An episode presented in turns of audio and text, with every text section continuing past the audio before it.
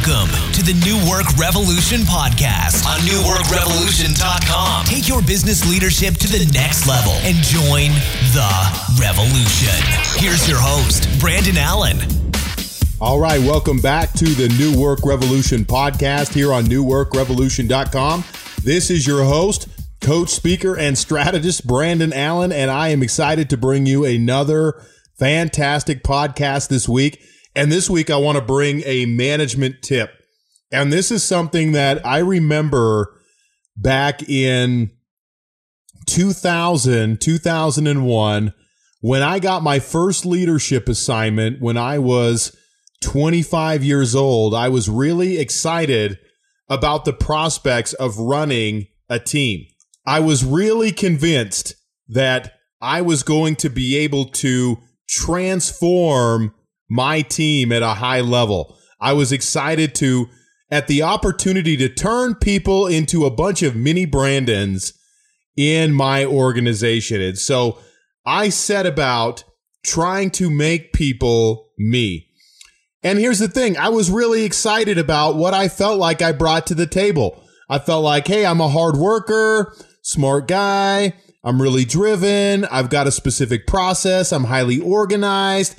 I, you know, I have a certain uh, process for how I talk to people. I- I'm really excited about this. I think I can teach other people to do this and I can help them be great employees too. After about a year of doing it this way, what I realized is my employees were not excited to work for me. In fact, my leadership was disastrous. Our employees weren't engaged. Our results were mediocre. There wasn't a good sense of camaraderie in the office. Just overall, the general culture of things was not good. So after I spent some time and talked with employees about what their feelings were about the office, how things were going, I started to get a little bit more clear on where my shortcomings were and, and what I needed to do. And I actually went to a training, uh, a coach training. And, and, and one of the things that I learned in this process was really powerful. And some of you probably know this. Some of you probably struggle with this. And it's the concept that, you know what? Our team is just different. Everyone that works for us does not have to be us to be successful. And the problem with me in the past was that I wanted people to talk like I talk, think like I think, work like I work, care like I care. And what I realized is that people don't come to work for their for my goals, they come to work for their goals. And this is a concept that completely escaped me when I first started leading and managing. I did not celebrate people's differences. I didn't meet people where they're at. I didn't bring them along their journey. What I tried to do was create a template for how I thought things should happen and things should be done or how you should live your life. And I tried to force people to live in that template. And unfortunately, the, the results for me were very mediocre. In fact, I, I was worried that I would lose my job at the time because of how poorly we were performing. So flash forward, I have an epiphany. I have this epiphany that, oh my gosh, differences matter and that celebrating people's differences is a big deal and that I should do more of that. Really smart, right?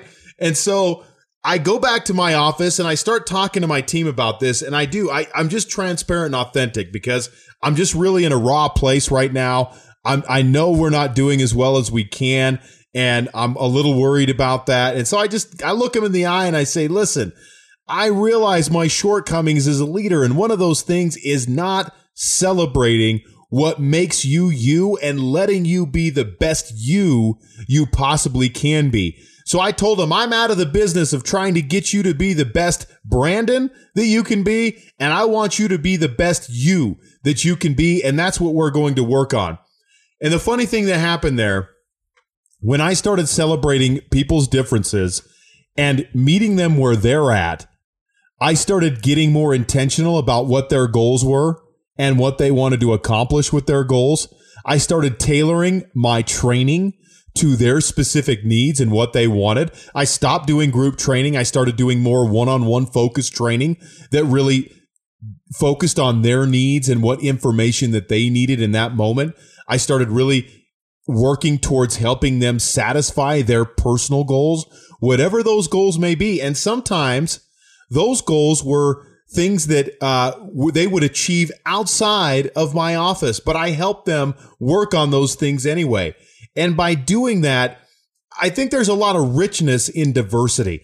And we hear a lot about diversity today. You know, we need to have so many women in an organization or so many people of color. And I think all those things are important. And I always tried to create as, as well rounded of an organization based on my earlier experiences as I possibly could because I realized that people with different backgrounds, people with different experiences, people with different education levels, they all see the world just a little bit differently. And there's so much to learn from each other when we celebrate that. And so instead of trying to make things more uniform, in a lot of ways, I tried to make things more diverse with the diverse approaches that people had. Now, we had standards and processes and things like that. So don't get me wrong. It wasn't an absolute free form, free for all, but we did allow people to make things theirs and customize where it really mattered and where it really played to a particular person's strengths. And by doing that, what I found was that people got promoted faster within my organization. People had more success at work. And generally speaking, they performed at a higher level and people got along better because we recognized that, look, people are just different. How this person spends their time outside of work is different from how this person spends their time. How this person communicates is different from how this person communicates. It's not better or worse. It's just different. And what can we learn through the different approaches? And I think sometimes as a leader and a manager, this is the number one frustration and struggle that I see people run into. And you know, you struggle with this if you say things like this hey, I just look at what this employee does and I don't understand. I don't understand why they do what they do, or I don't understand why I had to tell them again, or I don't understand why that employee just didn't know that that needed to be done. I hear these phrases every single day in coaching and training, every single day. And it tells me that we're not plugged into recognizing and realizing that people aren't us and that they're going to do it their own way. And sometimes their own way is better.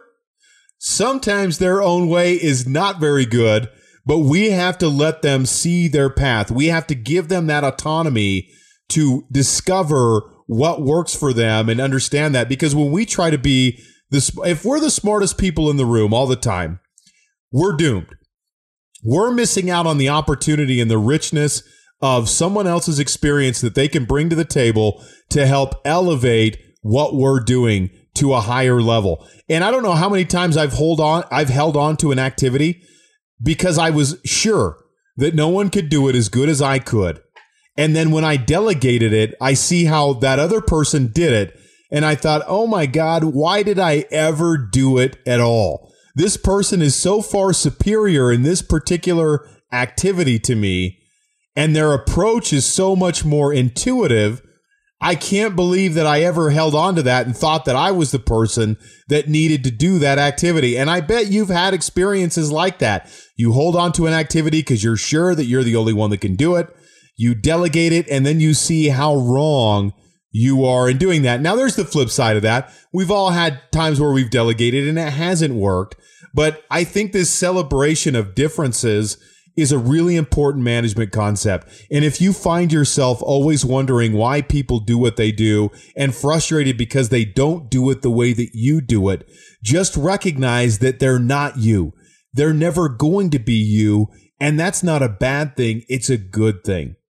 So take that information for this week and think about how can you apply diversity? How can you apply differences? How can you celebrate those differences at a higher level within your organization so that you can bring out the best in what your people have to offer and reduce the stress and frustration that you have in not having people that behave just like you. Cause I don't know about you, but heaven forbid if my entire organization acted like me, I'm not sure that that's a good thing. And so I'm sure you would agree as you think about things that you bring to the table that are good things that you bring to the table that aren't so good, that it's probably better to have other people who come in and mirror and and and can uh, deflect some of our weaknesses so that we can overcome those and play primarily to our strengths. So think about how you can celebrate diversity and differences in your organization this week, your business this week. What would that look like? What what needs to happen for you to really meet people where they're at and bring them along their journey? So again, I want to thank everyone for listening this week. This is Brandon Allen with the New Work Revolution podcast here on newworkrevolution.com. I am signing off. Have a great week. Thanks for listening to the New Work Revolution podcast on newworkrevolution.com. Until next time, take your business leadership to the next level and join the revolution.